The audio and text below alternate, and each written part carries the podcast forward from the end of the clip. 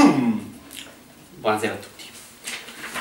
Carissimi italiani, sono felicissimo di annunciarvi che la crisi è finalmente finita. Proprio ieri, infatti, si è sparata un colpo alla testa perché non riusciva ad arrivare a fine mese. È con grande ottimismo, quindi, che mi appresso a parlarvi di un 2016 che si preannuncia un anno di melma. In netto miglioramento rispetto al passato più recente, quindi. Tutti gli indici economici concordano nel parlare di ripresa, solo che ce li siamo inventati noi per tirarvi su di morale. Quello che è certo è che finalmente potrete tornare ad indebitarvi per la vita o a riempirvi la casa di cose inutili con il sorriso sulle labbra delle banche.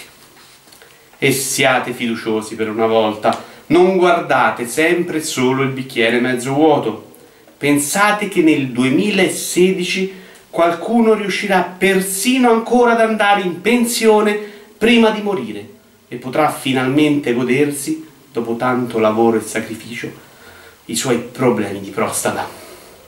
Siate felici per loro e incrociate le dita che magari anche voi sarete altrettanto fortunati a morire prima dei 75 anni.